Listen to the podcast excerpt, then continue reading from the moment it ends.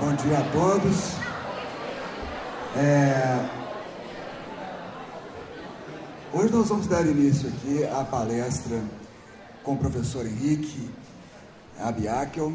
É, o professor Henrique nos deu a grata presença dele aqui. O professor Henrique é professor lá da Unifenas, professor licenciado da Milton Campos, mestre na, na, pela, pela Faculdade Milton Campos e doutor pela Universidade de Sevilha. É? O professor Henrique ele atua muito na questão da política criminal. Ele acabou de lançar o um livro sobre política criminal contemporânea, tá certo? E vem sendo muito é, festejado dentro das suas palestras sobre o tema, tá certo? Então nós vamos tentar trazer essa questão da política criminal a partir do ponto de vista da democracia contemporânea, tá certo? Então agradeço a presença de todos e passo a palavra ao professor Henrique. Obrigado.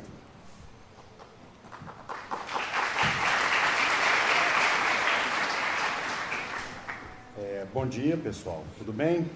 É, Para mim é sempre um prazer estar aqui na PUC, né? Seja em qual unidade for, né?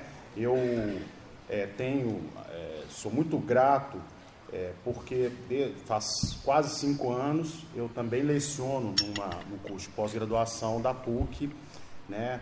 É, então é sempre um prazer, professor Leonardo. Eu, é, o nível dos debates aqui nessa, nessa faculdade é, é sempre é, é, especial para mim. Né? É, bom, para a gente não. Eu, eu quero tentar encurtar, como eu disse para o professor Leonardo, um pouquinho a minha palestra, porque é um tema que ele suscita grandes discussões, né? E eu acho sempre interessante ouvir um pouquinho vocês, né? e discutir um pouco. É, esse tema democracia em crise é um tema é, que a gente consegue ter uma amplitude enorme de discussões. Então, eu necessariamente vou puxar um pouquinho a sardinha aqui para minha área. Né? É, a gente tem uma crise hoje é, no Brasil em vários aspectos democráticos, né? E também né, nessa área da política criminal. É, é importante, antes de mais nada, né, a gente entender o que, que é política criminal. Né? É, a política criminal ela é um conjunto de políticas públicas. Né? Da mesma forma que a gente tem é, política de saneamento básico, política de saúde, a gente tem a política criminal. A política que trata dos temas ligados à segurança pública, a restrição é, de direitos fundamentais, né? É, quando a gente tem um determinado delito, a gente a pena que a gente aplica não é nada mais do que a administração de determinada liberdade, né, ou de determinado direito fundamental que aquele agente criminoso praticou. Né? Nós estamos heteroadministrando a liberdade dele, para que ele não pratique mais delitos e para que haja, pelo menos em tese, né, a gente sabe que isso não acontece na prática, mas para que haja uma ressocialização, uma, re, uma volta daquele condenado à sociedade sem praticar crime. Né? Essa questão ela adquire uma complexidade ainda maior no que a gente chama de pós-modernidade. É, eu estava conversando com o professor Leonardo aqui antes da palestra e, e, eu gosto sempre de citar um trecho de um livro do, do autor peruano Mário Vargas Llosa, né, de um livro chamado A Civilização do Espetáculo. Né? É logo a primeira, a, primeiro parágrafo do livro, o primeiro capítulo, ele traz uma imagem que me chamou muito a atenção e é especialmente chamativa. É, isso é interessante a gente é, trazer para o nosso tema, mas trazer para toda, como uma reflexão para toda a sociedade que nós estamos vivendo hoje em dia. Ele descreve, é, na crise mundial de 2008, né, é, em Nova York, nos Estados Unidos, ali em Wall Street, que é, existiam vários repórteres paparazzi. Ele, ele cita, na verdade, uma reportagem de um jornal contando essa história. Que existiam vários desses repórteres paparazzi com as câmeras apontadas para cima, para o topo dos arranha-céus, ali de Wall Street, esperando o primeiro negociador da Bolsa de Valores, né, broker, né, que eles chamam, queria se suicidar. Essa imagem me chamou muita atenção. Né? É, isso faz a gente refletir é, como o ser humano, talvez por natureza, né, talvez pela própria nossa natureza, é uma, uma reflexão que a gente tem que levar para a filosofia, para a psicologia, mas a, a, natureza do ser humano é, é ela, ela é voltada muitas vezes para a tragédia, para o sangue, né? A gente sabe muito bem, e isso trazendo um pouquinho aqui para a minha área, que é o direito penal, a política criminal, as ciências penais, né? É, a gente sabe muito bem que a tragédia atrai o ser humano. Né? Quantos programas de televisão ou jornais que a gente é, amassa e sai sangue a gente tem na nossa sociedade? A quantidade é infindável. Às vezes as manchetes chegam a ser assim, até de certa forma anedóticas, né? Não que sejam engraçadas, porque a tragédia nunca é engraçada, mas a exploração é, que a mídia faz disso é enorme. E a gente tem uma situação extremamente conflituosa. Ao mesmo tempo que a mídia tem como função importante, não importante, essencial, informar todos nós do que acontece na sociedade, a gente chega a um viés de exagero, né? E a gente ainda tem um fenômeno que é, agrava tudo isso ainda mais, que são as mídias sociais, né? Não preciso falar aqui da quantidade de fake news, né, de que essa palavra já ficou absolutamente comum hoje em dia, é, da quantidade de difusão de situações que não necessariamente ajudam ao debate sobre criminalidade. Né? É, isso tudo que eu estou falando, gente, não tem absolutamente nada a ver com qualquer insensibilidade perante a vítima do crime. Né? Claro que a vítima ou a própria sociedade que se sente vitimizada, porque nós temos uma identidade para com a vítima, né? Toda vez que a gente vê um crime que choca, a gente se identifica com a vítima, a gente não se identifica com o autor do delito. Né? Claro que alguns podem até se identificar com o autor do delito, né? quem pratica crime da mesma natureza. Né? E todos nós, não se enganem, somos criminosos. Quem nunca praticou uma difamaçãozinha ali, né? quem nunca praticou uma, uma pirataria de alguma obra, enfim, todos nós praticamos delitos. Né? Então, o que eu quero falar com isso tudo é o seguinte, e é uma primeira premissa que eu queria estabelecer aqui para a gente falar desse do, da questão democrática dentro da política criminal. É o seguinte: o crime é uma questão absolutamente comum na sociedade. É impossível a gente ter uma sociedade sem delito. Né? O crime nasceu quando a sociedade nasceu. A história do direito penal, da política criminal também, é a própria história da humanidade. No momento que aquele primeiro líder tribal é, resolveu permitir uma vingança privada, ou seja, um primata acertou a cabeça de outro primata com um determinado osso e o líder ali daquela, daquela sociedade é, rudimentar permitiu que houvesse uma vingança, nasceu a política criminal. Então a política criminal é algo pouco estudado, a gente fala que é o patinho feio das ciências penais, mas é algo extremamente importante. Né? A gente precisa entender o que, que é a política criminal para entender como a gente pune, por que a gente pune e o que nós queremos ao punir. Né? Isso não é feito hoje em dia. Né? Infelizmente, não é feito. A gente tem hoje, no Brasil, uma política criminal profundamente judicializada, ou seja, a política criminal hoje é feita basicamente pelo judiciário, não que ela não deva ser feita, ela precisa ser feita também pelo judiciário. Né? Ao aplicar uma pena proporcional ao delito, o judiciário está praticando política criminal. Mas todos os grandes temas, as grandes pautas de política criminal são tratadas no judiciário. Por quê? Justamente porque nós não temos uma participação democrática no processo legislativo de política criminal. Os grandes debatedores, os grandes gestores dessa moral, dessa política criminal que vem de um, de um conteúdo moral, são a, é a mídia e determinados grupos organizados da sociedade, quando deveria haver uma participação ampla da opinião pública, permeada por uma opinião técnica.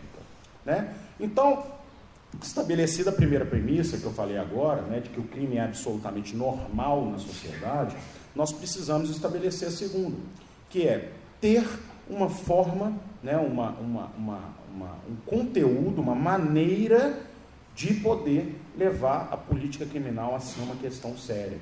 Hoje em dia, basicamente o que a gente vê é o seguinte: qualquer crime que acontece e choca a sociedade, nós temos uma pauta determinada de, por exemplo, discutir tornar esse crime hediondo ou não, ou é, menoridade penal e coisas afins. Vocês já perceberam que toda vez que pratica um crime, o menor de idade, essa pauta volta à discussão?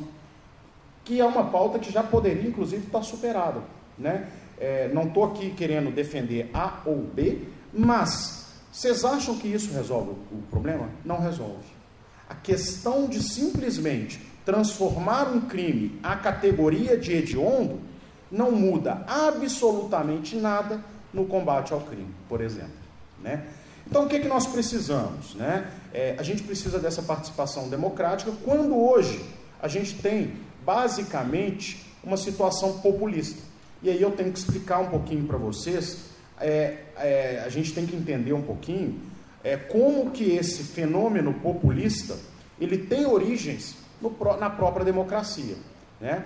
A questão é que o populismo é basicamente entendido hoje num, num conteúdo pejorativo como é, agradar ao povo.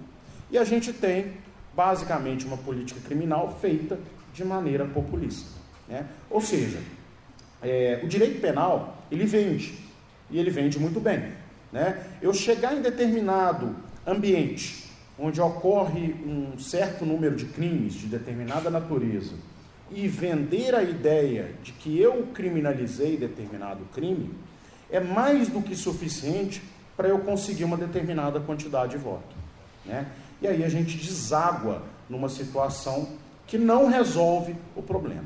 Eu vou dar alguns exemplos para vocês. Né? Por exemplo, é, o que é importante. A gente precisa, e isso é um, para mim é um consenso, principalmente na academia e nas áreas que estudam essa, essa, esse tema, a gente precisa rapidamente, com total urgência, rediscutir política de drogas.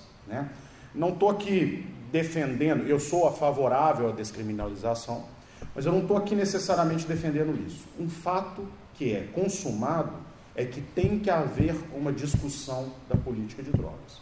Hoje nós temos a maioria dos presos, no, no, no âmbito das mulheres, chega a ser cerca de 80% ou mais, né, das mulheres que estão presas, elas, são, elas estão presas por tráfico de drogas.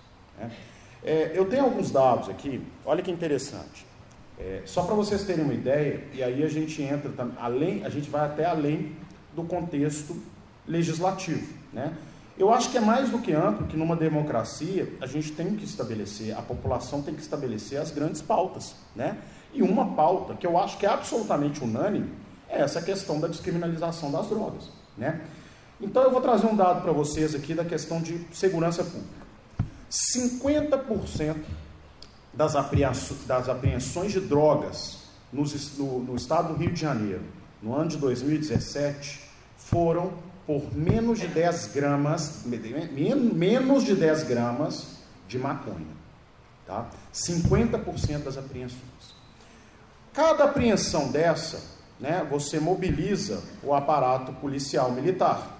Né? O policial militar ele vai passar 5, 6, 7, 8 horas numa delegacia da Polícia Civil para lavrar um, um flagrante. Né? Demora por quê? porque devido justamente a esse estado punitivo que nós temos, né, a gente tem uma fila. O cara chega na central de flagrante, ele tem que esperar a noite inteira até que é lavrado finalmente o flagrante. Isso consome a força policial militar, o policiamento ostensivo, e a força investigativa, porque o escrivão de polícia, o delegado, todos também estão envolvidos nisso aí. Né? Sem contar que a gente ainda teria que consumir o tempo do Ministério Público, do juiz, para uma audiência de custódia, que é uma situação que é extremamente importante para evitar, e nem sempre evita, que esse cidadão que está carregando menos de 10 gramas de maconha vá para uma penitenciária e, a gente sabe muito bem, seja futuramente cooptado pelo PCC. Né? Então, a gente tem todo esse contexto.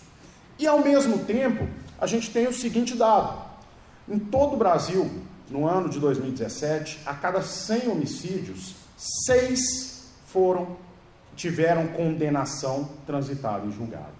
6% dos homicídios. E aí a gente fica pensando: será que o homicídio é necessariamente um crime difícil de investigar? Será que é um crime material, é um crime que deixa vestígios, né? Para começo de conversa.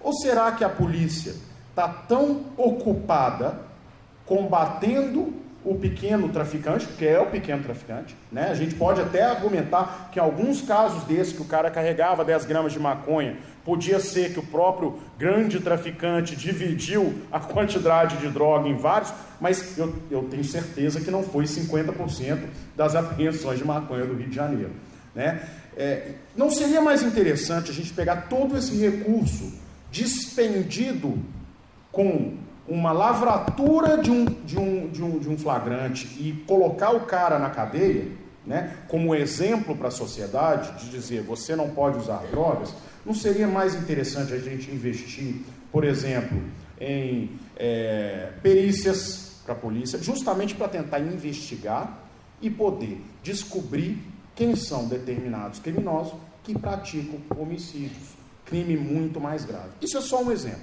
Então, é, qual é o meu ponto aqui? É, eu acho extremamente importante, né, num, isso numa primeira conclusão aqui do que eu queria falar para vocês, eu acho extremamente importante nós, como sociedade, é, começarmos a nos unir, né, entre, parar com essa coisa de Ministério Público, juiz, é, é, é, advogado, é, estudante, enfim, cada um ter uma determinada pauta e se unir para tentar discutir os grandes temas importantes da segurança pública.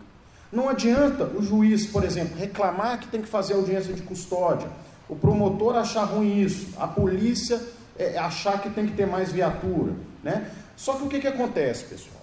E aí, é, trazendo para esse contexto mais perto da gente, né, mais distante da legislação, a gente tem o seguinte: o que, que o, o administrador, o, o executivo, prefere?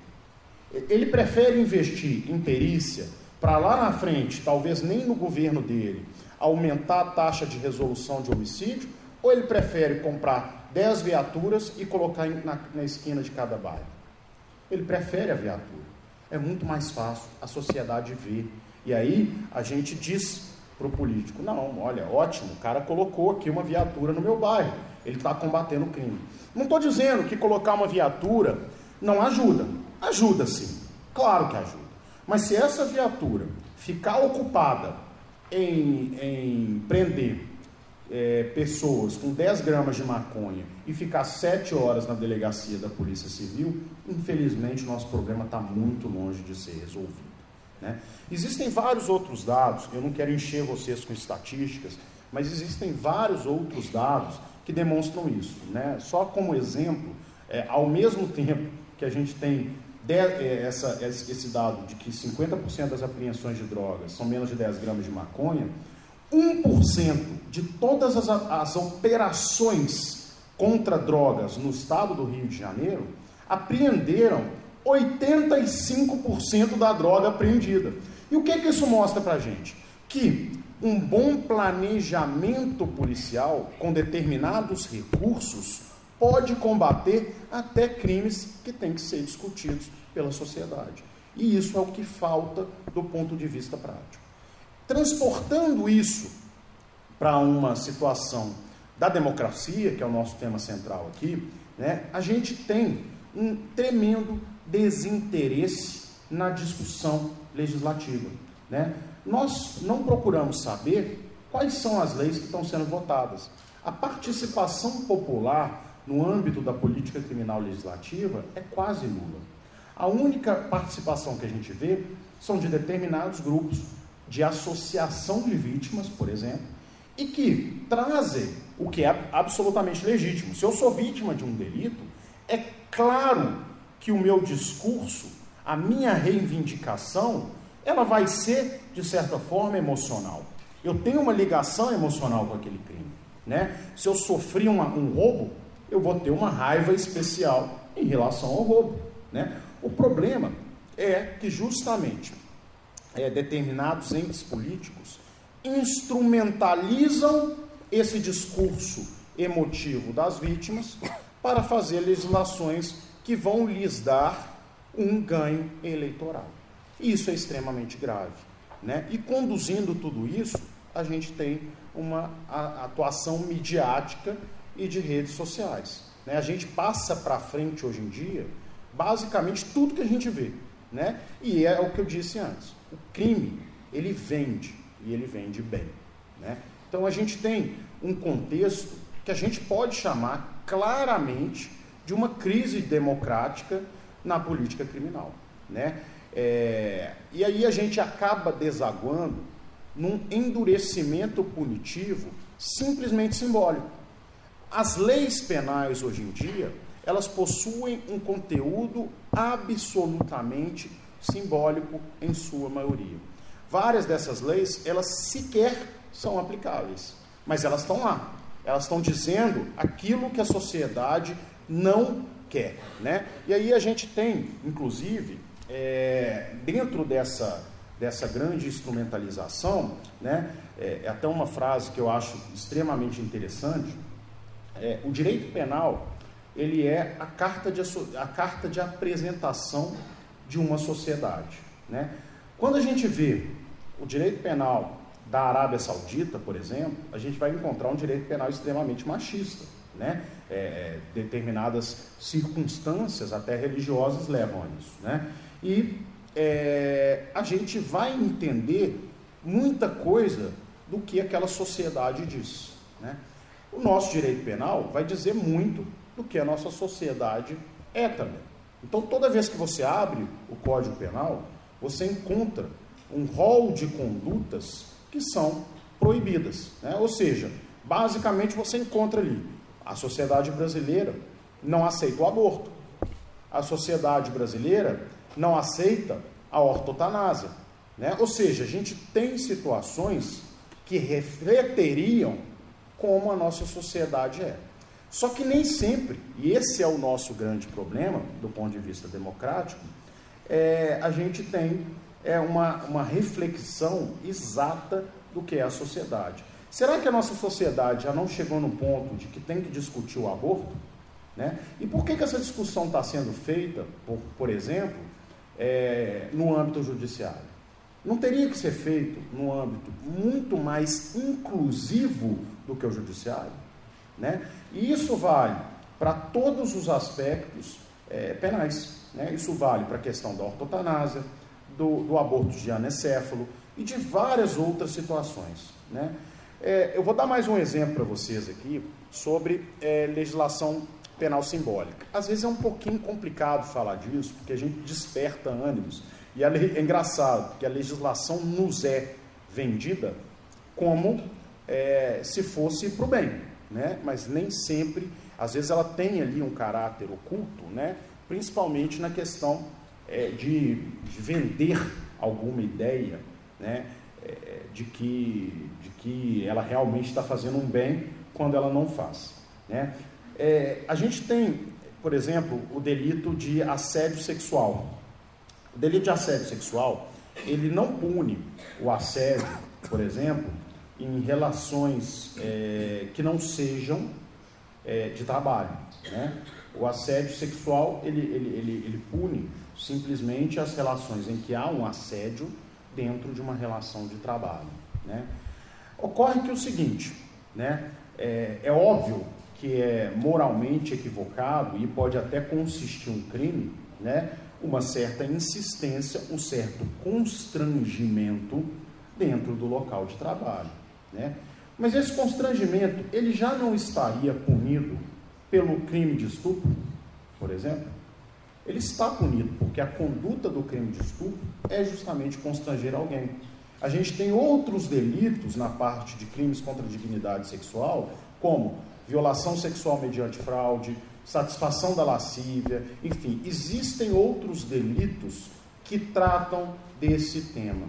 A gente jamais, eu nunca vi na minha advocacia, na minha atuação na área, absolutamente nenhuma hipótese de crime de assédio sexual. E provavelmente eu não vou ver. Por quê? Porque é uma legislação única e exclusivamente simbólica. Inclusive, ela dá uma possibilidade muito grave de haver uma acusação falsa, porque a prova desse delito é extremamente complicada. Né? É muito fácil eu ou qualquer pessoa, é, ao ser demitido, virar e dizer que houve assédio sexual. E muitas vezes a sociedade julga isso de uma forma extremamente gravosa. Eu, eu quero deixar bem claro, pessoal, que eu não estou aqui de forma nenhuma defendendo a conduta. Pelo contrário, a conduta ela tem que ser punida.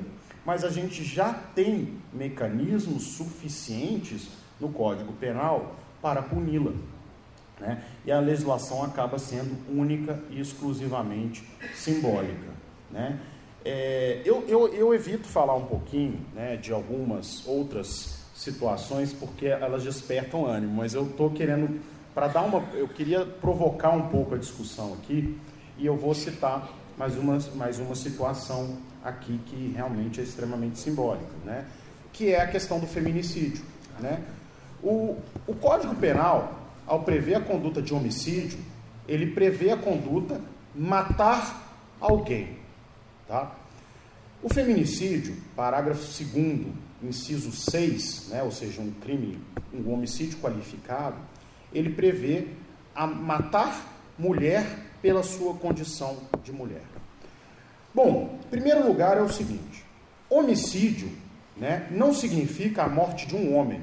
Né? A palavra homo e, e sídio né, significa a morte de um ser humano. Né? Quando a gente prevê uma conduta matar alguém, é mais do que óbvio que isso já inclui matar uma mulher, como matar um homem. Né? Quando a gente trouxe a previsão do feminicídio, né, e eu acho absolutamente, quero deixar bem claro aqui, que eu acho absolutamente necessário a discussão sobre é, violência doméstica, o que, é, o que é completamente diferente de violência de gênero, a gente pode até afirmar, e a gente tem muito mais estatística sobre a morte de mulheres do que de homens, que realmente acontecem mais homicídios contra mulheres dentro de um ambiente familiar. Mas não são os únicos. E aí a gente limitou e a gente até utilizou, né, eu lembro muito bem, e aqui não cabe nenhuma crítica de, de cunho ideológico, político, de jeito nenhum, mas eu lembro muito bem o dia que a lei do feminicídio foi promulgada. Promulgada não, que ela foi anunciada. Né? Foi no dia 8 de março, a Dilma anunciou é, a, o feminicídio em rede nacional. Né? Bom, em primeiro lugar, isso é uma postura absolutamente populista. Né? Ela está reivindicando para ela né, uma legislação específica para determinado grupo. Né? É, em segundo lugar, essa legislação é unicamente simbólica, porque o homicídio qualificado em relação é, com uma gravidade especial já estava previsto pela conduta matar alguém e mais, pela qualificadora de motivo torpe e até mesmo de motivo fútil. Um crime dentro do ambiente familiar poderia ser entendido como um crime praticado por motivo fútil. Ou seja, já estava lá no parágrafo 2. Mas tudo bem, é, eu ainda acho que caberia uma situação para regular especificamente e dar especial gravidade a um homicídio ocorrido dentro do ambiente familiar. Mas por que prever justamente que esse homicídio ocorrido dentro do ambiente familiar é um homicídio praticado contra a mulher? Ao falar isso, o que, que e aí ainda tentaram consertar um pouco a história, incluindo um tal parágrafo 2 letra A, né, que diz é, que se refere condição de mulher num ambiente familiar e aí colocam duas hipóteses, né? E aí colocam as hipóteses que isso seria crime ocorrido dentro do ambiente familiar. Mas será que não acontece homicídio dentro do ambiente familiar da mulher contra o homem? E mais, entre homossexuais? E isso é uma situação gravíssima que pode acontecer. Hoje em dia, a legislação, como está, só protege a mulher, mas ela protege uma relação homossexual entre duas mulheres, mas não protege uma relação homossexual entre transgêneros, com, entre homens, né? E isso é uma situação extremamente grave. Ou seja, a gente ao tentar desequilibrar para tentar. Bom, a gente está tá tentando, na verdade, equilibrar uma relação que a gente está entendendo que poderia estar desequilibrada, a gente criou um novo desequilíbrio. Então, é um pouco isso que eu estou querendo dizer. Eu não sei se vocês compreenderam bem a minha crítica. Eu tenho um pouquinho de receio de fazer essa crítica, porque hoje em dia os ânimos estão tão inflamados que muitas vezes as pessoas não é, compreendem e acham que a gente está sendo um pouquinho contrário aos direitos das mulheres. Não é isso. Né? Não, eu quero deixar claro que não é isso. Pelo contrário, né? se a mulher for realmente o lado mais fraco de uma determinada relação, ela tem que ser protegida. Do mesmo jeito que se o homem ou o homossexual for o lado mais fraco de determinada relação, a gente também tem que proteger. Só que a legislação como está, ela está dizendo claramente, apresentando a nossa sociedade, dizendo o seguinte para o resto do mundo que pega essa legislação e lê. Dizendo o seguinte: no Brasil, a regra é de que qualquer relação heterossexual entre homem e mulher a mulher é sempre mais fraca.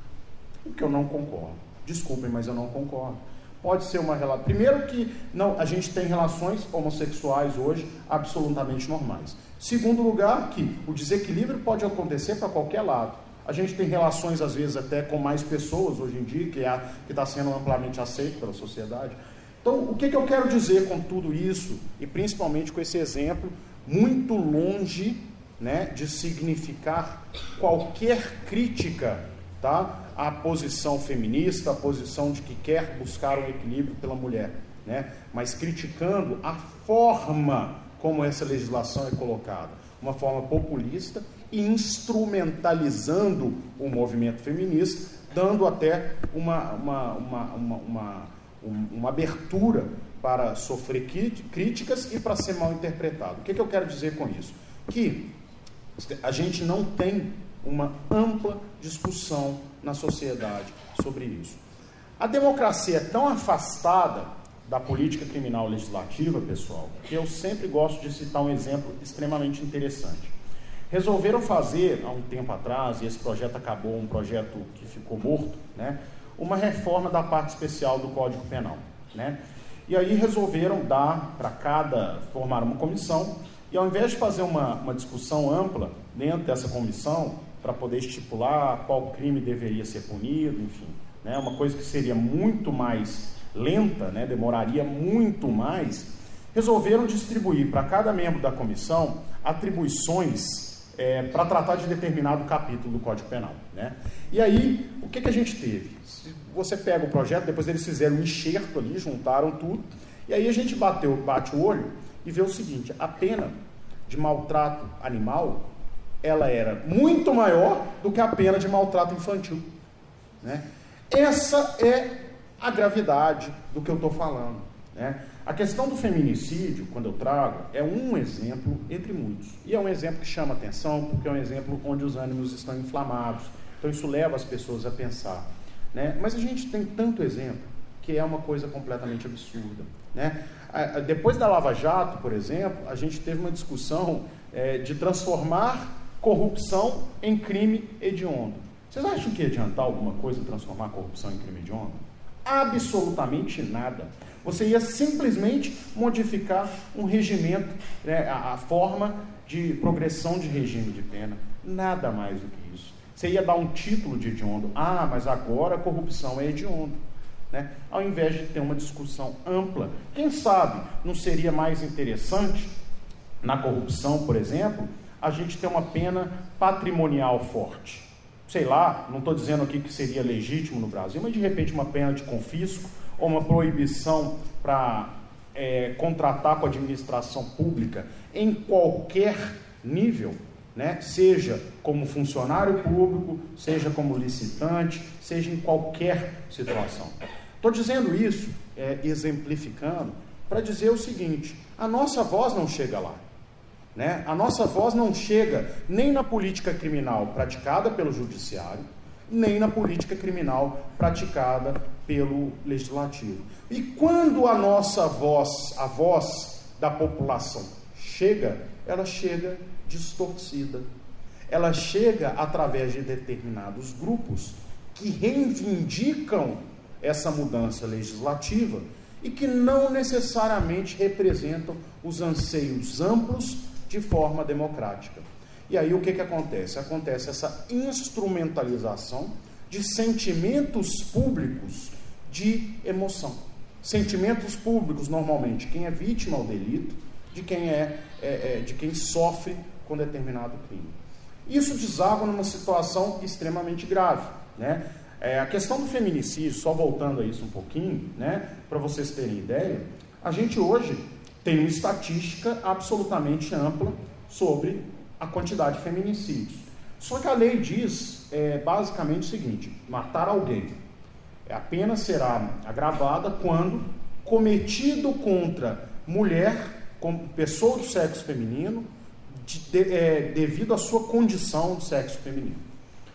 Vocês acham que é confiável estatísticas sobre o feminicídio diante dessa legislação penal? Eu não sei dizer se essas estatísticas de quantos feminicídios existem são estatísticas de, realmente de violência de gênero, né, violência doméstica, né, de crimes acontecidos dentro de um relacionamento, dentro do ambiente familiar, dentro até de, de, de relacionamentos sem co, coabitação, né, entre um namoro e outro, né, ou se são simplesmente crimes onde a vítima é mulher. Vocês concordam comigo que um, pode haver um homicídio em que a mulher é vitimizada sem haver nenhum, absolutamente nada com violência doméstica? Né? Inclusive crimes culposos, né? por exemplo, um acidente de trânsito em que a mulher é vítima. Né? Então eu não tenho confiança nenhuma numa estatística sobre feminicídio.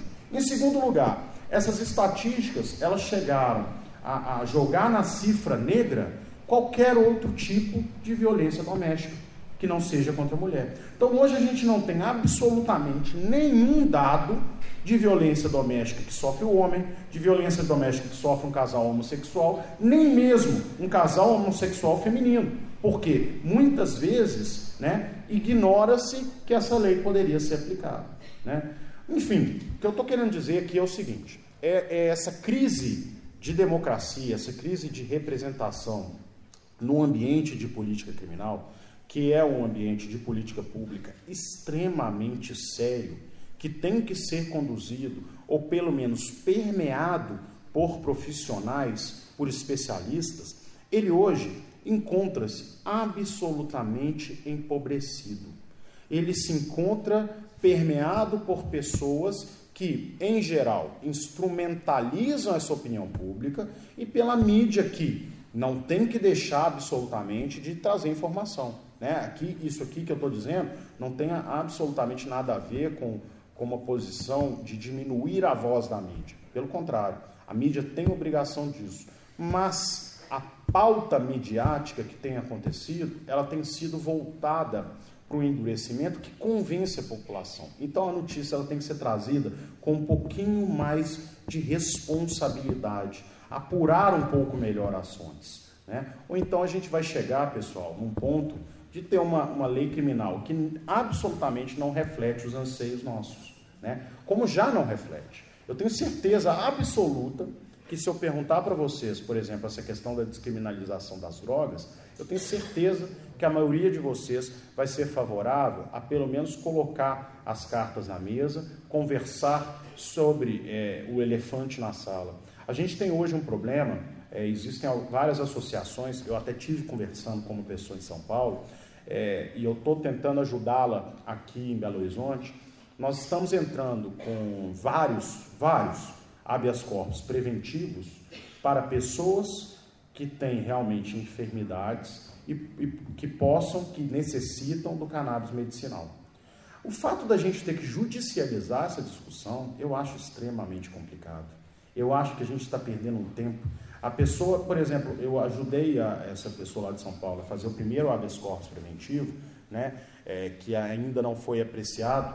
É, a, gente, a, pessoa que estava, que tava, a paciente do habeas corpus, é uma moça é, que não tem condição de se tratar, que tomava um remédio caríssimo, importado com autorização dos Estados Unidos, né? E ela está buscando autorização para plantar porque ela tem um grau de epilepsia extremamente forte e tem todos os atestados médicos dizendo que a única coisa que tem melhorado as crises de epilepsia dela, ela é arquiteta, tá? ou seja, ela exerce a profissão dela, mas ela não estava conseguindo sequer exercer a profissão dela porque ela não tem condição por causa da quantidade e da intensidade das crises epiléticas. Eu não sou médico, eu não entendo, mas os atestados estão lá. E eu vejo isso com muita claridade. Essa moça precisa da, da, da erva como um remédio. É mais do que claro para mim. Então a questão da gente ter que judicializar uma situação que hoje em dia, sinceramente, eu acho que no mínimo comportaria uma discussão séria, né, ao invés da gente ficar proibindo. Lembrando que o Estado, tudo que ele joga à margem e proíbe, ele perde absolutamente o, o poder de regulamentar. Por que não regulamentar, por exemplo, uma situação que é, é totalmente medicinal, né? E controlar essa, essa situação, né? Então, é, eu vou terminando por aqui, né? O, que eu queria falar, eu fui um pouquinho conciso aqui, mas é, eu tinha falado com o professor Leonardo justamente que eu ia ser um pouco conciso, porque eu gostaria muito de ouvir vocês. Né? Eu acho que essa discussão, eu trouxe alguns pontos extremamente polêmicos, né? eu espero muito que eu não tenha sido mal interpretado aqui é, em alguns desses pontos, né? Mas eu acho que existem discussões que têm que ser feitas e eu acho que isso dá, dá, dá, dá margem a muita discussão e eu queria me colocar à disposição para responder as perguntas de vocês. Ok? Muito obrigado.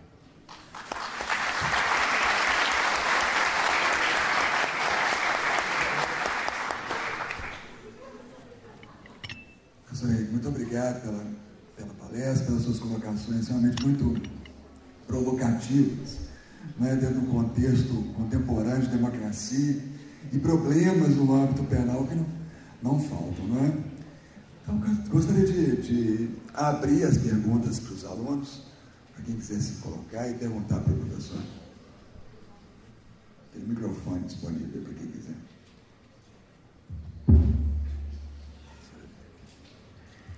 É, primeiramente, assim, meu nome é Rodolfo, sou professor aqui na casa.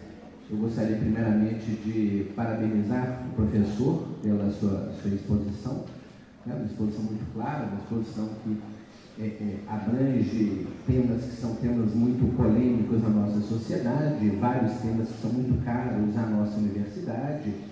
E, e eu tenho uma dúvida exatamente com relação a política criminal e a democracia. Né? Porque quando nós falamos do direito penal, tradicionalmente, nós, e isso sempre se, se diz em tom meio jocoso, mas não, não deixar de ser verdade, que o direito penal se preocupava com os três P's, né? que era puta, preto e é, pobre. pobre. Agora a gente tem um quarto que é petista, não é? Não entrou o quarto P aí na, na, na, na história. É, e então o que, que nós, nós verificamos é que ninguém nunca se incomodou efetivamente com a população carcerária. Né? Nós é, é, nunca nos importamos com a situação efetivamente dos, dos prisioneiros. É, eu só fui tomar contato um pouco mais próximo com a situação dos prisioneiros em uma ação que nós tivemos no Estado, uma ação proposta pelo Ministério Público, é, em que ele pedia que o Estado construísse uma nova cadeia em Munaí. E nós vimos as fotos no processo, as pessoas elas tinham que ser amarradas na cela para que elas pudessem dormir, porque não havia espaço para que elas dormissem. Né? Então nós temos é, é, níveis, ou, ou é, é tuberculose, HIV, inúmeras doenças que na população carcerária atingem uma, uma, uma, um percentual muito superior ao, da, ao do restante da, da, da população. É, quando o Supremo Tribunal Federal decide que o preso tem o direito de ser indenizado por ficar em condições mais do que degradantes, eles estipulam indenização ainda pífia, não é mesmo? Então, dois mil reais, se eu não me engano, é algo em torno desse, desse valor e sabe-se lá como, quando essa pessoa ainda vai, vai, vai, vai vir a receber, a receber isso.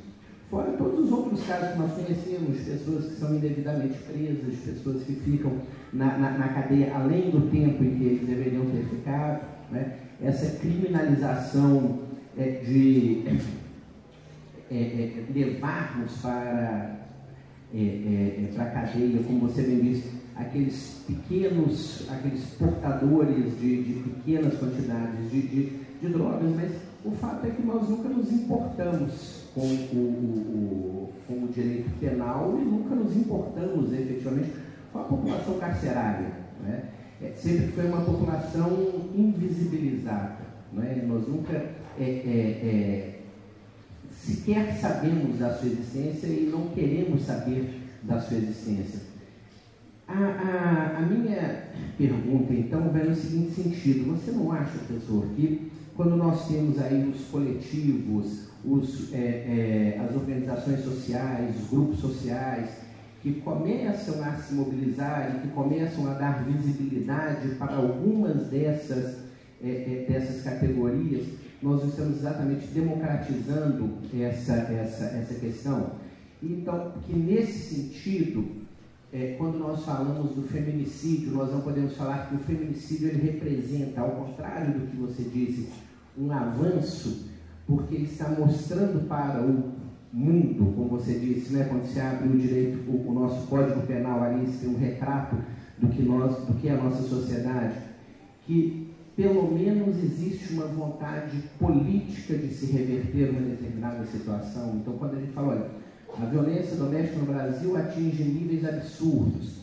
Nós temos um candidato a presidente que diz que teve acho que três filhos homens, deu uma fraquejada e aí nasceu uma mulher depois. Não é? E a presidência da República.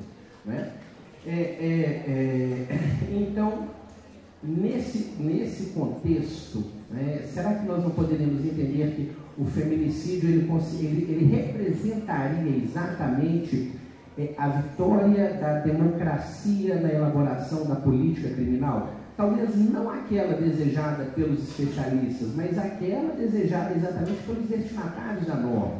Né? Ou seja, mulheres, o movimento feminista, eu até digo assim, a própria presidente Dilma, quando faz a apresentação, é claro que o presidente ele sempre é, é, é, se apresenta aí politicamente é, é, mostrando o, o, o, o, se beneficiando das leis que ele aprova. Né?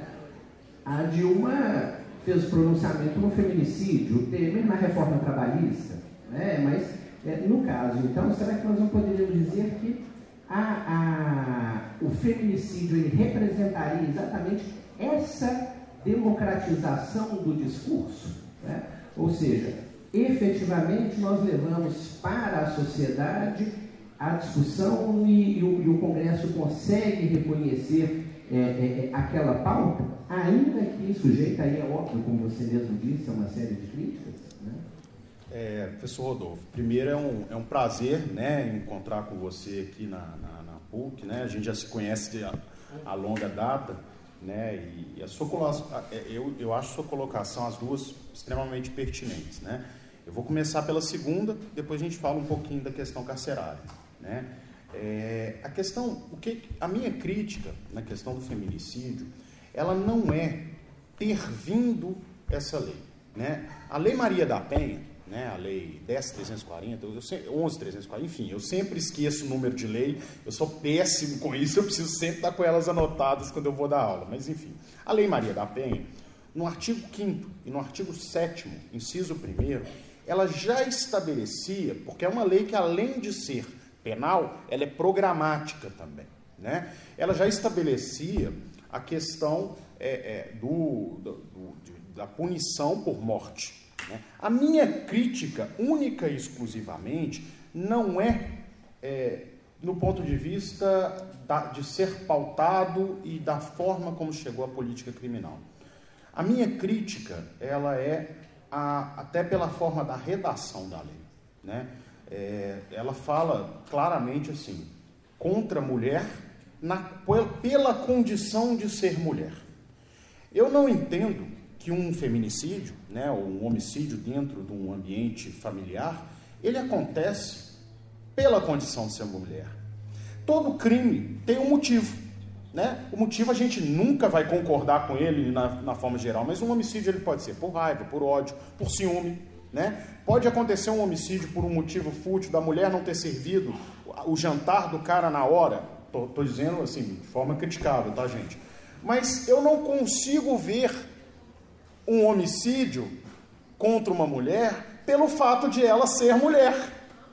Então eu acho a leitura, a, a forma e o direito penal, ele, ele tem que ser extremamente legalista. E isso leva a uma interpretação muitas vezes equivocada.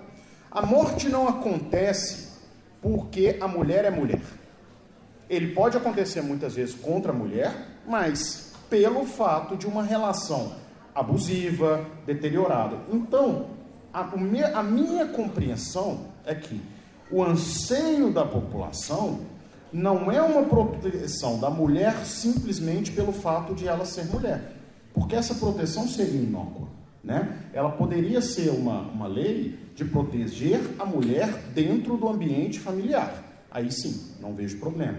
Mas isso, isso poderia ser estendido a outras proteções, a homossexual, né, a, a várias outras relações ali dentro do ambiente familiar. Então a minha crítica, eu até eu compreendo, né, eu acho que qualquer questão que venha a, le, a legislação, né, que venha à tona da legislação, ela tem a ver de alguma forma com a pauta que está sendo colocada pela sociedade. Isso não tem dúvida.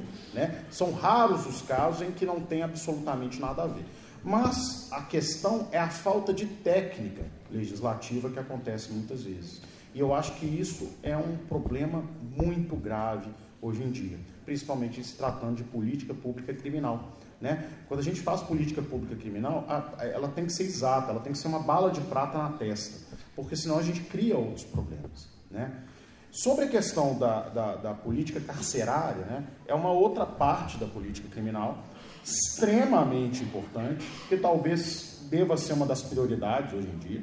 Hoje em dia é muito triste, né, mas é, a gente simplesmente quer trancafiar as pessoas lá e esquecer que elas existem. Né? É, tem que existir uma, uma, uma luta contra isso. A situação é pior do que você imagina, é muito pior do que você imagina. É, é, é muito pior do que um zoológico. Né? Eu sei de casos, por exemplo, que há uma fuga no presídio e todos os outros detentos apanham, como se tivessem alguma coisa a ver com a história. Eles apanham muito, é, a situação é extremamente degradante e a questão ela, ela envolve é, ela envolve necessariamente uma mobilização maior da, da, das pessoas através de coletivos. Acho que isso é extremamente importante, até porque é, a questão já ultrapassou os direitos humanos. A questão já chegou ao pragmatismo, porque a gente colocar pessoas, principalmente pessoas que cometeram crimes pouco graves lá dentro, essas pessoas estão voltando pior. Né? O PCC nasceu, não sei se você sabe, mas nasceu como um grupo, um coletivo, para pleitear melhores condições carcerárias para determinado grupo de presos e desvirtuou. Né? Ou seja, é, a gente precisa de pleitear essa situação, senão a gente está alimentando o PCC. Né? O PCC se alimenta de pessoas que vão entrando ali porque não tem nem como sobreviver ali dentro. Então é uma outra parte da política criminal extremamente importante, mas que passa também por uma situação de discutir política de droga, de ter uma atenção maior ali, porque quando muitas vezes assim tem aquele discurso, né? Bandido bom é bandido morto, né? Se está preso é, não foi à toa, né? E aí, e aí a, a coisa fica muito complicada da gente lidar com esse problema. É um outro elefante dentro da sala. É, bom dia. É, eu vou retomar a questão né, do feminicídio. Aliás, quando você colocou a questão, eu pensei, não, vai pegar fogo. e aí espantei que abriu para a primeira pergunta, professor Rodolfo e eu somente, mas enfim. É, é, é, a riqueza um pouco desse, desse evento também da semana, porque ele é totalmente transdisciplinar, então a gente vê pessoas de várias áreas é, discutindo o que se passa no país e no mundo hoje. É, e aí eu vou fazer um link com a nossa conferencista de abertura, que foi a professora Ivana Bentes, da UFRJ, é, onde ela, na verdade, ela, ela fez um, um, não sei quem estava presente, mas ela, ela, ela faz uma análise né, é, desse retrato, não só do país, mas mundial, é, em relação a todas essas temáticas polêmicas, é, e, e, essa é uma delas. Então, ela até brinca, quando ela toca nesse assunto, ela brinca assim: olha, eu falo com. Os, ela, ela dizendo, eu falo com os meus amigos, se é homem, hétero e branco, abriu a boca está errado. Esse é o cenário atual. Né? Então, é, por quê? É, uma das questões que ela fala é o seguinte: é, é a emergência de que estavam invisíveis. Né? Então, existe um desocultamento hoje, e não é só no, no Brasil, é no mundo todo, né? dessas questões é, que eram então questões de minoria. Então, é, eu acho que quando. É, é mas eu acho interessante a sua discussão, que é o seguinte: o que, que eu entendi dela? As leis não estão dando conta das transformações que estamos vivendo na contemporaneidade. Então, as leis precisam também se atualizar. E se atualizar, a sua questão que você coloca, que eu achei muito interessante, é se atualizar de maneira democrática, né? de fato, com uma discussão ampla sobre as questões.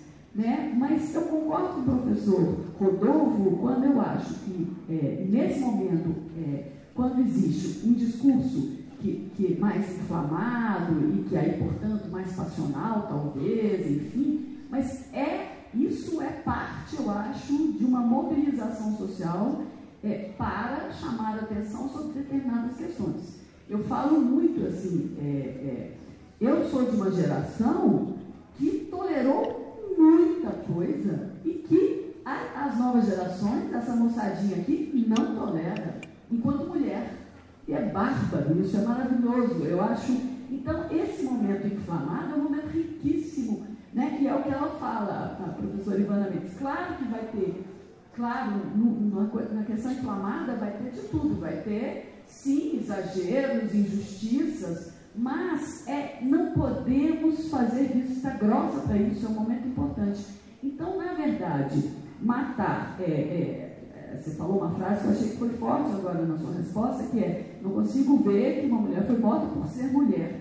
Mas é porque é, é, é assim, o entendimento que, que vem sendo desocultado é que é, o machismo, é, vivemos uma sociedade machista, mas é uma coisa tão arraigada, é uma coisa tão introjetada que muitas vezes é difícil de perceber mesmo que aquela atitude do homem é, é, que ficou, foi ficando, sei lá, insatisfeito e acaba matando a mulher, é, é difícil, às vezes, eu acho, para esse momento, perceber por que, que ele não consegue tolerar determinadas ações e, e, e, e, resolver essas questões se separando, conversando, dialogando? Não, mas é na bala, é no tiro ou é na violência.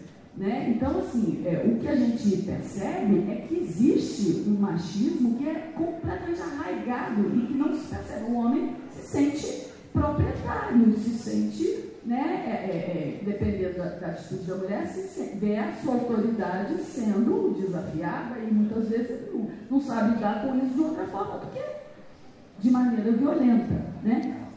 Então eu acho que a gente está vivendo um momento onde essas questões, muitas delas polêmicas, mas é, é um momento de desocultamento e, e eu entendo, eu entendo também com o professor Rodolfo que é, essa discussão nesse momento né, é, ela é importante é, para a sociedade. Eu acho que talvez, assim, é, eu acho onde talvez você esteja querendo é, chegar é o seguinte, beleza, precisa despertar essas discussões, esse debate, Mas as, a, as tomadas de decisão não podem ser, talvez, inflamadas, o calor, mas eu acho que no primeiro momento até que tem que ser para conter determinadas questões que já passaram do intolerável. Então, outra questão que a nossa conferencista de abertura fala é que os limites do tolerável, é, eles mudaram.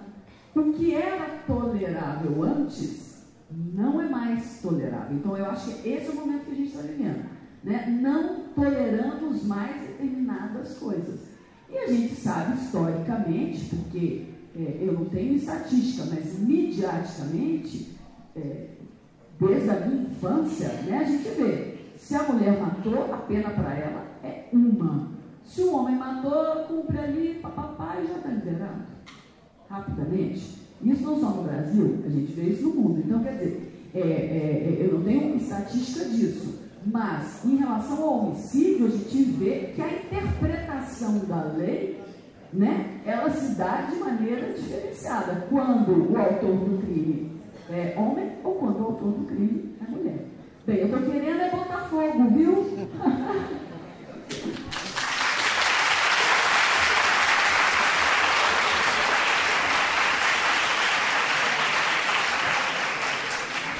Professora, obrigado pela pergunta. É, na verdade, assim, é, eu não sei se todo mundo me compreendeu, né? talvez, assim, até uma questão, entrando também na, na pergunta do professor Rodolfo, né?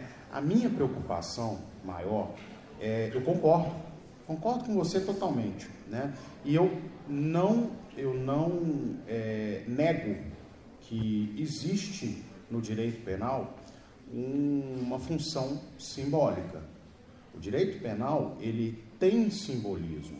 Quando a gente proíbe determinada conduta, existe um potencial de ter um símbolo de que aquela conduta ela é grave para a sociedade.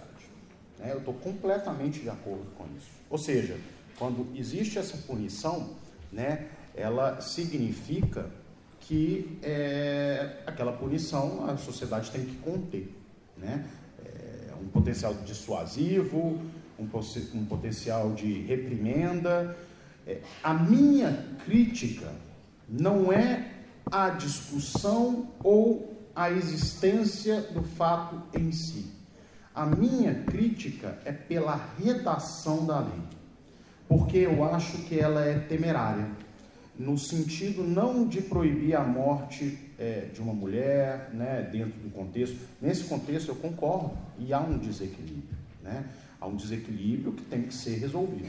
O problema é que a forma como ela foi redigida justamente para tentar, é, de uma forma é, talvez é, instrumentalizar esse sentimento coletivo e, e, colocar fogo, né? como a senhora falou, isso é, é, pode causar um, um, um grave problema de desequilíbrio inverso. Não no sentido de que o homem vai, vai passar a ser é, é, tratado de forma diferente. Eu vou dar um exemplo. Nesse parágrafo segundo, Tá? Esse é o inciso sexto. Tá? O inciso sétimo, ele fala, é, ele também trata de uma qualificadora pela vítima, que são os agentes públicos estatais de segurança pública, policiais, delegados, agentes penitenciários, que são mortos é, justamente devido à, organização criminosa. É o velho, a velha história do queimar ônibus, matar agente público, enfim. É, Nesse caso, olha como é que a interpretação é, são duas qualificadoras que, no meu entender, são objetivas. Né? O agente público, no exercício das suas funções, ou até mesmo sem estar no exercício das suas funções, quando é assassinado por ser agente público, existe um agravamento da conduta. Isso não aconteceria, por exemplo, se um determinado policial, um determinado delegado, por exemplo, está num bar, se envolve numa discussão e é assassinado como seria assassinado qualquer pessoa, né, num crime passional, ou se é assassinado pelo irmão, enfim. Né? Claro, por quê? Porque ele não foi morto por ser agente público. A minha discussão e o meu receio com a forma como a legislação é colocada é que isso chegue ao ponto de é, é, que a mulher, qualquer mulher que, que se envolva numa discussão, numa briga, né, e seja morta, passe a ser vitimizada do ponto de vista do feminicídio. Não é a morte da mulher, da mulher por ser do sexo feminino que deveria dar a qualificadora. Num ambiente de violência doméstica, quando existe um desequilíbrio, é mais do que correto que exista o um agravamento da pena. O que eu não consigo aceitar é o que eu disse, por exemplo, por ser simplesmente mulher. Né? Então, por exemplo, num acidente de trânsito, vamos colocar aqui um acidente com dolo eventual, e uma mulher é fatalizada, né? sem a pessoa nem sabia que a mulher estava na condição de mulher. Então a gente tem que tomar um cuidado, porque o direito penal ele é extremamente o princípio da legalidade, ele exige uma aplicação literal do tipo penal. Né? É mais ou menos a luva e a mão. Né? A, a, conduta ela tem que se adequar ao tipo. E quando a gente tem um tipo penal é, que agrava uma conduta é, através da condição da vítima, a gente tem que ter um cuidado especial para isso. Né? Então, assim, eu, é, é só para tentar esclarecer um pouquinho a minha crítica, eu entendo que sim há um desequilíbrio e que sim a, o direito penal sempre terá um conteúdo simbólico. A gente só tem que tomar cuidado para esse conteúdo simbólico não sobrepor o conteúdo preventivo. Né? Então, é, é basicamente isso, até para explicar um pouquinho o que eu falei aqui. Tá bom? Bom dia, professor. É, aqui, aqui. É, meu nome é Vanessa, sou aluna de psicologia e é, as colocações, assim, tenho certeza que elas contribuem muito na minha formação, no que tange não só a área da, da psicologia, né, mas acho que cada um de nós, enquanto a gente se coloca como sujeitos sociais, e principalmente é, eu começo a adentrar agora no período da minha formação um pouco para a área da criminalidade, que é política criminal, e algumas das suas colocações elas me enriquecem no sentido que me colocam para pensar. E aí eu trago algumas questões para que a gente possa é, rever ou pensar ou discutir mesmo, porque eu não as vejo em ponto tão prático como às vezes nós colocamos e a legislação às vezes né, aponta nesse sentido. É, quando você coloca né, a do feminicídio, ela me atinge não só enquanto mulher, mas também enquanto sujeito que pensa nessas discussões. Então, quando a gente coloca na situação de trânsito, eu consigo é, vislumbrar perfeitamente a ilustração, as colocações, e aí se encaixam essas palavras. Mas quando se trata de um contexto familiar, eu já não as enxergo dessa forma, porque eu consigo perceber violências que são veladas e que muitas das vezes elas não são ditas assim, olha, eu estou te matando porque você é uma mulher, mas eu estou te matando por trás do meu discurso que diz, eu te reconheço mulher e por isso o meu tratamento é inferior. Né, assim, é, por isso eu vou, vou te colocar nessa condição, porque mulher para mim tem que estar nesse lugar. Então, assim, não é um discurso que vem direto para me dizer, você vai ser punida porque você é mulher mas é um discurso que vem por trás de uma série de atravessamentos que a gente é, coloca. E aí, estou colocando essa questão para a gente poder pensar, então, como isso seria descrito, sabe assim, como isso seria colocado, porque a burocracia ela nos traz esse risco, né, de generalizar, e as exceções elas não são postas à mesa. Então eu generalizo para dizer, olha, todo mundo que passar por aqui vai ter que ter tal inscrição, mas e se passar em tal condição? A lei não comporta isso. Então, é, acho que é um dos, dos, perigos da burocracia e uma das consequências que a gente sofre. É, da cultura do encarceramento, só, só um comentário assim, né? Que aí eu coloco na mesa para que a gente possa discutir também. O quanto a gente não pensa na condição desse sujeito, e não só em termos de, de política de segurança pública, para pensar a criminalização, né? Que a gente vem de uma cultura de criminalizar tudo, e aí até as 10 gramas de maconha, etc mas também de pensar nós também enquanto sujeitos sociais. Porque eu não penso nesse sujeito que entra e também não penso quando ele sai. Né? Assim, de como que eu vou é, reinserir essa pessoa novamente. Eu não quero preso, eu não quero trabalhar com preso, eu não quero conviver com preso, eu não quero conviver com criminoso. Então, como que a gente lida com isso? E aí todas essas questões, quando eu vejo na discussão, e aí as questões que eu trago, é a seguinte, como que a gente vai lidar então com questões que não são práticas, teoricamente não são tão práticas, mas que emergem hoje na nossa cultura e que impactam a estrutura social que a gente vive, e principalmente se tratando de questões que são culturais. Então, quando eu penso, por exemplo, na criminalização, eu penso que é algo cultural, que a gente foi tecendo isso para chegar até aqui, nesse sistema que a gente está. Então, a questão também do, do machismo, a gente foi tecendo isso para chegar no ponto que a gente está. Então, como que a gente lida com isso hoje? Como que a gente vai fazer, então, para descrever fenômenos que são tão sociais, tão ideológicos, mas que, na prática, como nós vamos puni-los ou como nós vamos avaliá-los? Bom dia, Vanessa. Tudo bem? Eu sempre acho interessante as contribuições do pessoal da psicologia. Né?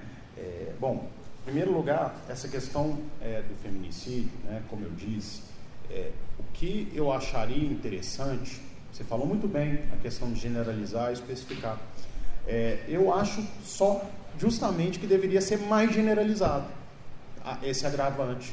Justamente para a gente poder abarcar situações que hoje são reais situações de transgênero, situações de casais de homossexuais masculinos. A lei, na redação que ela dá hoje, ela não protege o homossexual.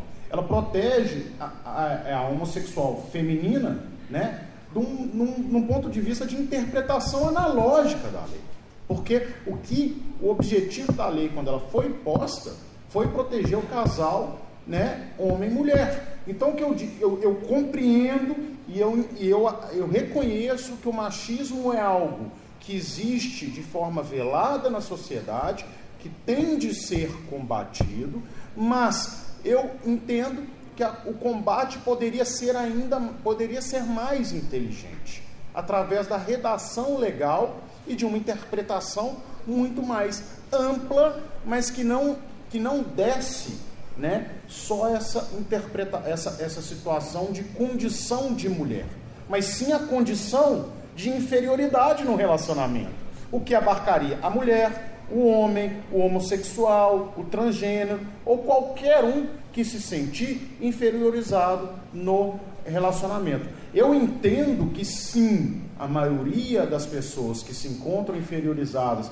e de forma velada num relacionamento são mulheres, portanto é que existe um movimento feminista. Mas a gente, eu queria, eu queria ver uma lei mais inclusiva.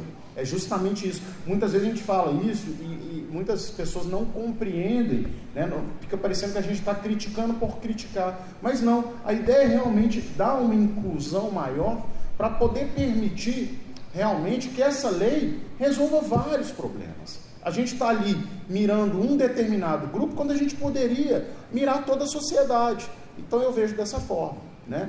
É, a questão que você comentou a respeito do sistema carcerário, é, tem uma, uma, uma questão extremamente interessante que você falou, que é o seguinte, eu costumo dizer que a gente pega o direito penal hoje em dia, né, o crime, e ele virou o resolvedor geral de problemas do Estado. Então, né, não consigo resolver alguma coisa? Crime. Não consigo resolver outra? Crime. E aí jogo gente para dentro, jogo gente para dentro. Gente, o déficit de vaga no sistema carcerário é 197% no Brasil. Ou seja, nós temos quase o dobro de, de, de né, assim, 200, quase 200% de déficit. Né? É uma situação gravíssima. Só no estado de Minas Gerais nós temos 70 mil presos. Né? É muita gente é muita gente. Então são dados que são interessantes e a gente vive hoje o que a gente chama de cultura do encarceramento. Né? O cara e, e, o mais interessante, né? eu até ia falar isso quando o Rodolfo fez a pergunta, mas eu esqueci de comentar e vou aproveitar a sua pergunta para isso. É, olha só, é, uma pesquisa recente do CNJ chegou à conclusão que eu não sei exatamente a porcentagem, mas eu sei né, mais ou menos que eu, eu creio que são 35% dos presos são provisórios e 30% são execução é, depois de segunda instância. Ou seja, a maioria dos presos no Brasil não estão cumprindo pena transitada em julgada, em julgado. Isso é gravíssimo. Será que existe, existe necessidade cautelar de manter 35% dos presos provisoriamente, hoje em dia a gente sabe, o flagrante converte preventiva e o cara fica lá. A média até o julgamento dele em, em Minas Gerais é de quase dois anos. Então isso é uma situação muito grave que tem que ser revista. O direito penal, ele, o direito penal emerge da cultura, da, da, da ética, de todos os nossos valores de controle social difuso. Né? E isso vai sendo traduzido no controle social institucionalizado, chamado direito, e principalmente o direito penal. A gente só tem que tomar um certo cuidado para a gente desvalorar condutas que sejam realmente graves. E hoje a gente não tem isso. A gente desvaloriza condutas que não são graves o suficiente. Não estou dizendo a respeito do feminicídio, é, mas dentro da crítica do que eu queria dizer, que poderia ter uma redação melhor. E essa redação faz parte da política criminal. Né? O que a gente quer é uma redação correta, que nos dê certeza da aplicação. Que a gente não precise ficar discutindo o que, que é e o que, que não é. Okay?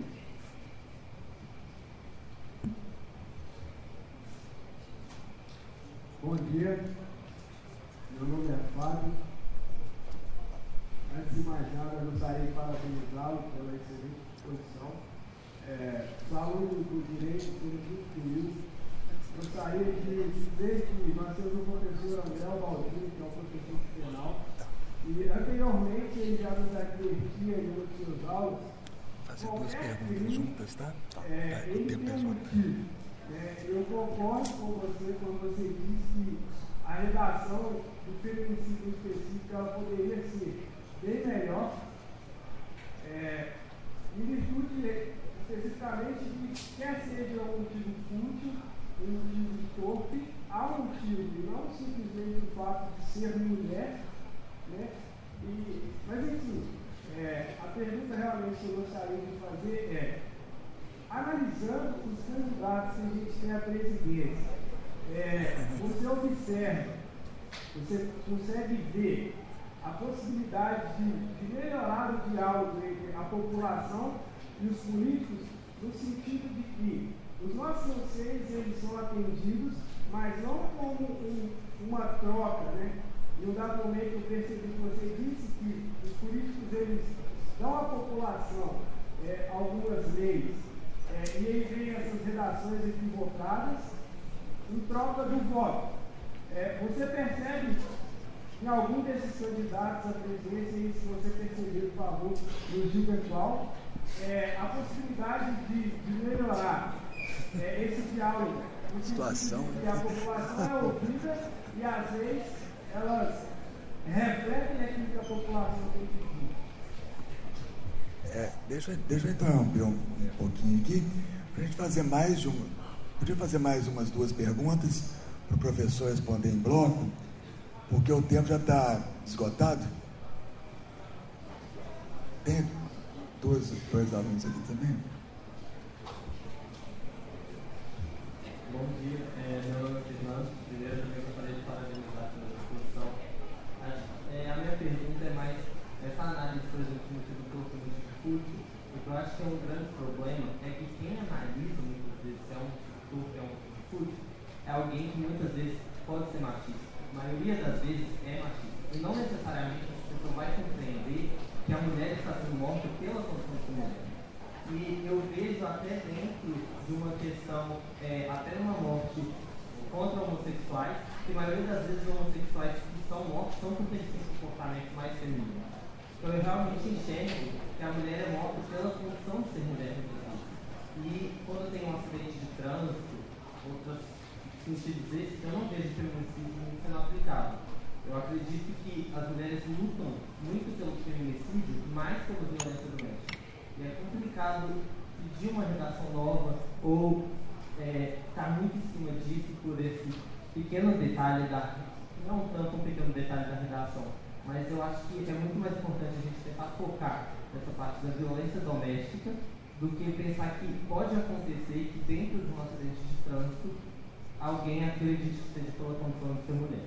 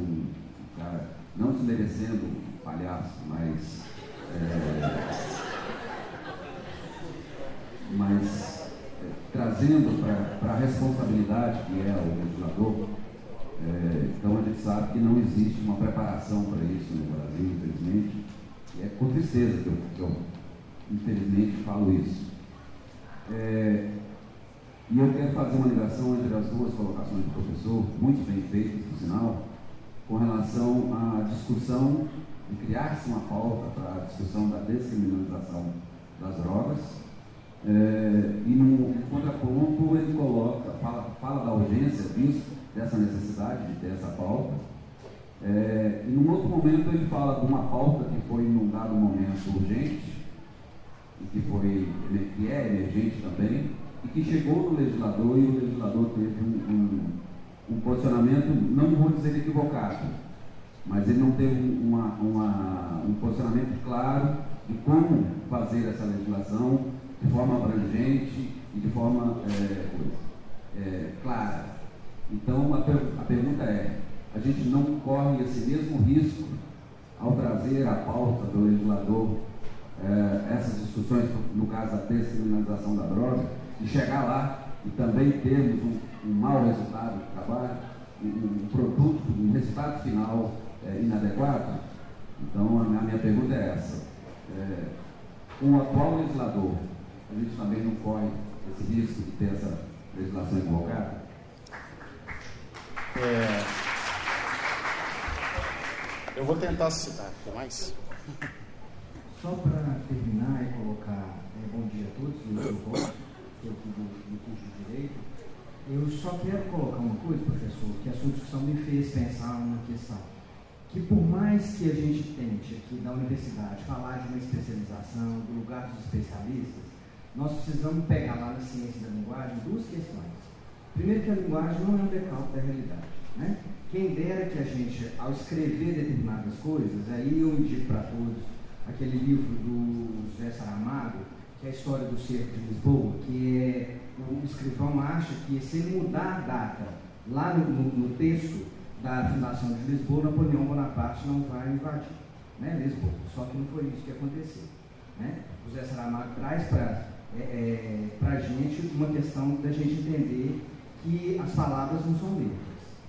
Nós também não podemos deixar de entender que, pela diversidade da nossa sociedade, nós pensamos que muitas vezes esse lugar da mulher e do homem ele precisa ser pensado a partir da teoria dos estudos culturais. E, e precisamos pensar também a partir do que há um atravessamento da cultura que a gente não tem controle, né? Tem gente da psicologia ali, o direito já tem feito uma, uma discussão ampla com a psicologia, que nós somos atravessados pelo inconsciente, somos atravessados pelas questões sociais, e eu acho que a gente não pode deixar de pensar o que essa sociedade faz né, com as minorias. Então, acho que essa é uma questão que a gente precisa. Só estou querendo reforçar isso para a gente entender que a linguagem não é neutra e que é, Foucault, já estou terminando, fala lá na ordem do discurso assim: a gente queria muito é, que as nossas palavras fossem compreendidas, que o que a gente escrevesse todo mundo é, realizasse.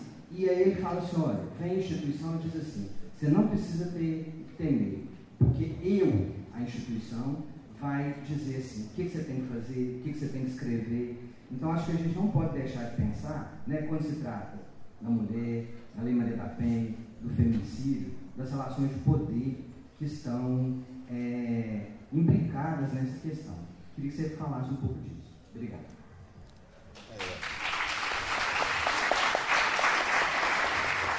Bom, eu vou, eu vou tentar ser o mais sucinto possível, né? Pelo adiantado da hora, né?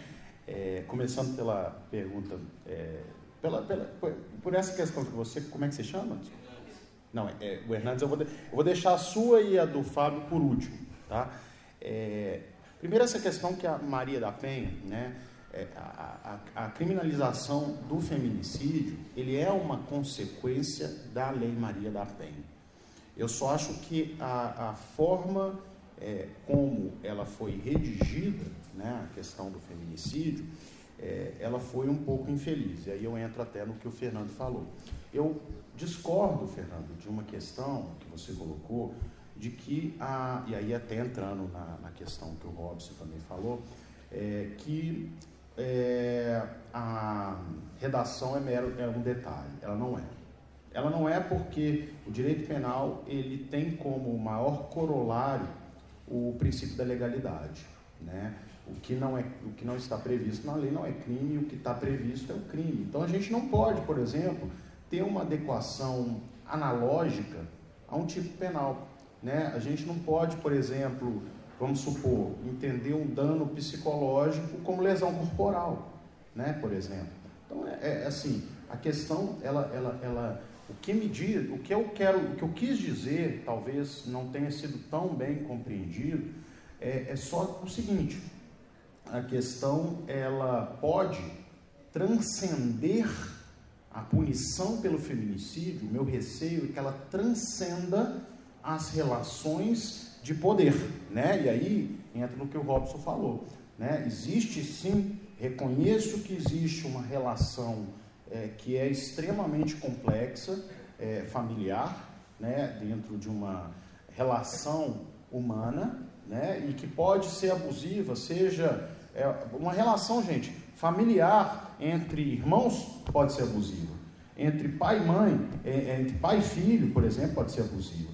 Então, o, o que o meu alerta, a minha questão é só em relação ao seguinte: eu acho que a redação poderia ser mais feliz até pelo fato da gente ter a Lei Maria da Penha como uma, uma situação simbólica é, é do, do, da, da, da, situação feminina, mas a redação do feminicídio, que é uma redação no Código Penal e não no estatuto de tutela especial a determinado grupo, minoria, e em nenhum momento aqui eu critico que existam tutelas especiais a minorias, a, a, a qualquer tipo é, de setor da sociedade, isso eu não estou criticando. O que, eu, o que eu acho é que o, o Código Penal é um estatuto geral da sociedade. Eu acho que a redação ali, ela poderia ser um pouquinho mais direcionada a relações abusivas de poder, não só a condição de mulher, porque a gente já tem um estatuto especial que trata da condição de mulher, que é a Lei Maria da Penha. Então, enfim, a, a, a questão que eu coloco é, um, é, uma questão até mesmo de técnica legislativa. E aí eu, eu não acho que é bom a gente colocar essa técnica como, é, como, de, como, como em segundo plano, porque a técnica no direito penal é importante. Infelizmente ou felizmente, a gente está lidando com as condutas mais graves da sociedade. E a gente cai até no problema que a Vanessa, ali, da psicologia, levantou no início. A gente tem o, o, o direito penal como resolvedor geral de problemas da, da sociedade, e aí a gente tenta regular quase qualquer comportamento através do direito penal, Será que é o direito penal mesmo que deve resolver todos esses problemas? Não estou falando que não deve re resolver um problema grave, um problema de homicídio, um agravamento do homicídio. Sim, deve resolver. Um homicídio dentro de uma relação abusiva, ainda mais se essa relação for intrincada, não for demonstrada, for velada, é claro que é mais grave, porque ninguém vai perceber a escalada da violência ali. Mas o que me preocupa né, é a legislação ter sido é, de uma forma é, expressa para agradar determinado grupo. Então eu vejo por trás disso uma intenção, de certa forma, perversa de alguns legisladores. Eu acho que, ao invés de fazer isso, a gente poderia fazer uma redação um pouco mais técnica. E sim, a gente tem que se empreender a técnica no direito penal. Porque se a gente começa a, a abrir demais, interpretar qualquer situação como, como um tipo penal, vamos dizer, extensivo, o direito penal perde confiabilidade. E aí quase qualquer comportamento pode ser incluído no direito penal. Né? Imagina, por exemplo, se a gente tivesse um tipo penal que tratasse é, ir contra é, o sentimento pátrio brasileiro. Qualquer coisa que o Estado quisesse entender contra, como ir contra o sentimento pátrio brasileiro seria crime. Então, esse é o meu grande receio. Né? A gente, ao falar de uma, de, de, da morte de uma mulher na, pela condição de ser mulher, a gente abre demais o tipo penal. Eu entendo o que você diz e concordo que muitas vezes o julgador, e aí a gente está lidando com o tribunal do júri, pode ser machista, né? E, e, e, isso é uma situação grave, mas se ele for machista, ele vai negar aquele quesito do feminicídio da mesma forma. Então, não, eu não vejo que seja através só da legislação que esteja a solução. Eu acho que a redação ela tem que ser determinada, tem que haver elementos auxiliares que existem, mas também eles nem sempre são bem aparelhados. Esse exemplo que eu dei para vocês da questão do, da, da, das 10 gramas de maconha, né? Eu não sei se alguém aqui já teve experiência de ir na delegacia de mulheres aqui de Belo Horizonte. Ela é absolutamente lotada, ela não tem estrutura para atender. Então passa também por estrutura pública, é, por departamento de, né, a própria, as próprias varas, o preparo das, das autoridades que estão trabalhando. Não é uma questão só de legislação, esse é meu ponto. Tá? Sobre a questão do Hernandes e do, e do Fábio, né, é, até começando aqui pela, pela questão do. Eu, eu, a pergunta do Hernandes eu até. É, é eu até ficou até meio no ar aqui, se você puder repetir exatamente o finalzinho do que você falou, né? É, mas a questão do Fábio, é, eu não vejo absolutamente nenhum candidato com propostas de política criminal é, de forma é, interessantes, né? É, acho que eu lembrei da, da pergunta do Hernandes, acho, acho, que você não precisa nem repetir, é, mas eu vou responder junto com a dele. Né? Não vejo né, é, todos os. É engraçado, eu fiz essa pesquisa, meu doutorado foi na Espanha, e eu fiz uma pesquisa amplíssima sobre plataformas eleitorais dos partidos espanhóis, esquerda, direita, centro, todas. Absolutamente todas hoje são voltadas para endurecimento punitivo. Antigamente a gente tinha uma identidade da direita com endurecimento punitivo, da esquerda com uma maior liber, liberdade, né? com, a, com a, fase, a parte libertária. Hoje em dia há uma convergência. Isso é extremamente negativo. Por quê? Não estou dizendo que não tem ou que tem que endurecer a legislação penal. Mas a gente, ao não ter em uma, ter uma convergência para o mesmo, mesmo tipo de plataforma, a gente perde em questão de discussão. Né? Então, as propostas é, é, de legislação penal, elas são basicamente unas, né? É endurecer isso, endurecer aquilo, punir melhor isso, punir, aumentar, aumentar a pena de corrupção, aumentar aquilo, etc. Então, isso já é um negativo em si. A gente precisa, precisaria né? e aí já passando para a pergunta do Hernandes, de uma, de uma agenda positiva. Né? É, e houve recentemente, para quem interessar procurar saber, uma junção de várias ONGs tá? que fizeram um documento chamando Agenda, Agenda, Agenda Segurança Pública é a Solução. Né? É o grupo Igarapé, uma ONG Igarapé, Sou da Paz e mais uma que eu não estou me lembrando. E eles fizeram um documento extremamente interessante com diversas propostas para apresentar para os presidenciáveis. Né?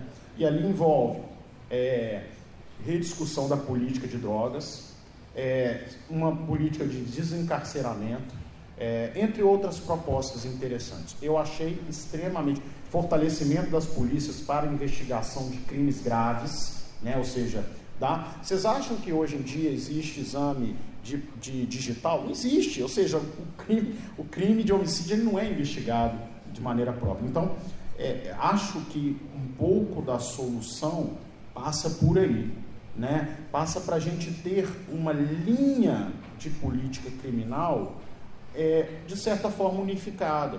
Né? Talvez isso deva transcender os governos e ser um plano plurianual, de uma forma que tenha um, um, sentido comum. Né? Óbvio que vai perder em qualidade algumas vezes, vai, né? mas eu não vejo hoje absolutamente nenhum candidato. Todas as propostas é, que eu vi até agora são completamente equivocadas.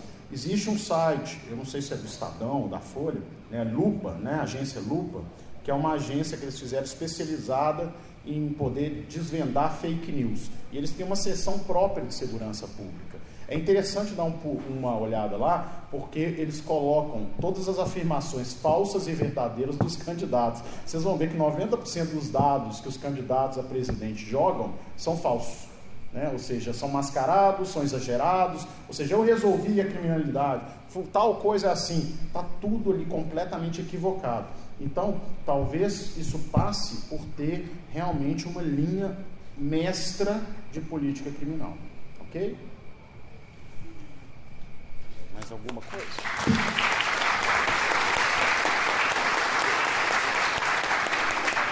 Pessoal, obrigado. Né? Eu queria agradecer muito ao professor Leonardo, a todos aqui presentes. Né? É sempre um prazer estar aqui com vocês. Pessoal, nós vamos agradecer novamente ao professor Henrique pela sua instigante palestra, não é mesmo? É muito mais do que uma, uma busca, uma apresentação de soluções, é uma busca pela discussão, não é mesmo?